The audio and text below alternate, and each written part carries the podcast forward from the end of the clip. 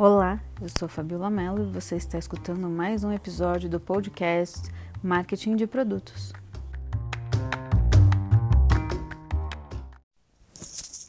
Olá, hoje vamos falar sobre a relação de Customer Success e marketing de produto.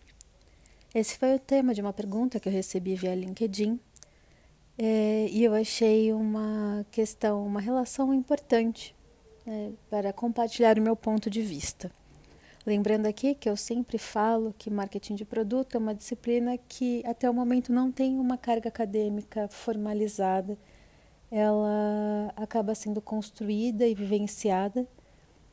E eu acredito que a maior parte dos profissionais que atuam com marketing de produto hoje acabam tendo como referência muita coisa é, de fora, principalmente Estados Unidos e acabam adaptando para suas realidades aqui do Brasil.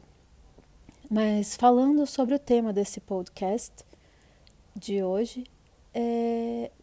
primeiro ponto: Customer Success. É errôneo você acreditar que quando falamos de sucesso do cliente, é, que devemos levar a questão apenas de felicidade desse cliente conosco, com a nossa marca, com a nossa experiência. É, felicidade, claro, é um indicador, é um dos atributos passíveis de medição, mas não é o único, porque devemos lembrar que no momento do desenvolvimento de um produto, nós buscamos sempre a resolução de um problema real. Afinal, se não há problema, não necessariamente há uma necessidade e não tampouco haverá um mercado para consumo do seu produto. Então, sempre reforço muito que na etapa do ciclo de validação é preciso ter a clara noção de qual o problema real do cliente em potencial, do usuário em potencial, que esse produto ou serviço resolve. Com isso, é, há uma clareza muito grande de qual é o sucesso esperado é, nessa relação entre cliente, marca e produto. Então, esse é um ponto importante. Customer Success não é só sobre felicidade do cliente, é sobre sucesso. E sucesso é intrinsecamente um, relacionado com dinheiro também. Então, não adianta você fazer ações é, de encantamento se o seu produto, sua entrega de serviço, a proposta de valor e o sucesso não se concretizam. É, você terá pessoas que provavelmente terão uma associação positiva com a sua marca, mas é, num curto, médio espaço de tempo, elas começarão a criar uma janela de oportunidade de avaliação de concorrência, visto que apesar de você ser uma empresa, ter um produto é, de mercado, não está entregando o que ele busca. Então, da minha perspectiva, como que eu vejo essa aproximação, né? É, como eu disse, o marketing de produto, ele tem uma interação com vendas, com marketing, com o time de desenvolvimento de produto. E tudo isso precisa estar bem mapeado. Qual é o sucesso que o produto entrega, para quem ele entrega e qual é essa jornada para a realização da entrega. Qual é o time to value? Ou seja, então, vamos pensar aqui, por exemplo, no Netflix, um período de assinatura de 12 meses. É, e o sucesso da entrega é a disponibilidade de títulos para consumo imediato, consumo de acordo com a sua disponibilidade. Esse time to value, ele normalmente tende a acontecer instantaneamente. Então, você já faz a assinatura, você não precisa de um tempo de setup, é um tempo de liberação. Você cadastra o seu cartão, seu meio de pagamento, seus dados, definiu o seu avatar de login, enfim, e já tem acesso ao conteúdo, não tem uma restrição.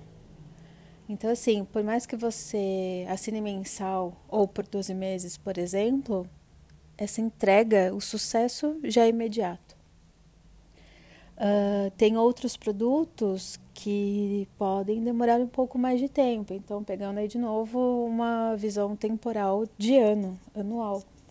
É, ao final daquele relacionamento, no 12 segundo mês, é que você vai entregar aquele sucesso, ele vai ser entregue antes, onde ele vai ser entregue. Então, se você tem essa jornada do cliente, o problema real que você resolve e o time to value, é, você tem uma clareza muito maior de como o pós-lançamento, após a aquisição desse produto, toda empresa deve se comportar. E se comportar eu não digo em questão de mero comportamento, mas em questão de obsessão pelo, pelo uso, é, pela interação, pela ativação do produto, serviço. Porque sem isso, você não tem como saber se aquele cliente está dando indícios de ser um heavy user, ou seja, ele compreende qual é o problema dele, ele sabe que o seu produto resolve esse problema, ele compreende o que é o produto, ele compreende o que fazer ou o que consumir no, no serviço para atingir esse sucesso. E então é, você consegue aí trazer uma carga de KPIs a serem acompanhados e compreender como isso evolui ao longo do tempo, conforme a sua oferta. E então é, fazer ações de monitoramento, correção, é, ou então identificar inclusive outras oportunidades de negócio. Então eu entendo que respondendo aí a Luara, é, o Customer Success ele é um desdobramento da disciplina de marketing de produto. A questão é que, quanto o marketing de produto tem uma visão mais ampla de comercial, produto e marketing, o Customer Success ele é o guardião declarado é, dessa jornada, tendo em vista o sucesso que o produto ou serviço entrega, a jornada que o cliente vai desempenhar, o tempo que esse sucesso vai acontecer e o mais importante, enquanto ele não acontece, compreender clusters de clientes, quais são os comportamentos desses clusters, quais são boas práticas, quais são ações corretivas. É, e essas ações podem acontecer, por exemplo, em diversas frentes. Pode ser que, eventualmente, uma base de clientes, uma parte, desculpa, dessa base, possa não ter compreendido as propostas de valor do produto ou então ou a equipe comercial deixou passar um cliente que não tinha o perfil de cliente ideal para a compra desse produto e você acabou flexibilizando, adaptando tanto que o produto vendido perdeu a característica tanto para você quanto para o cliente. Vai ser difícil mesmo encontrar um sucesso aí. Alguém vai ter de ceder, ou você deixar o cliente partir, ou o cliente partir da sua base de clientes.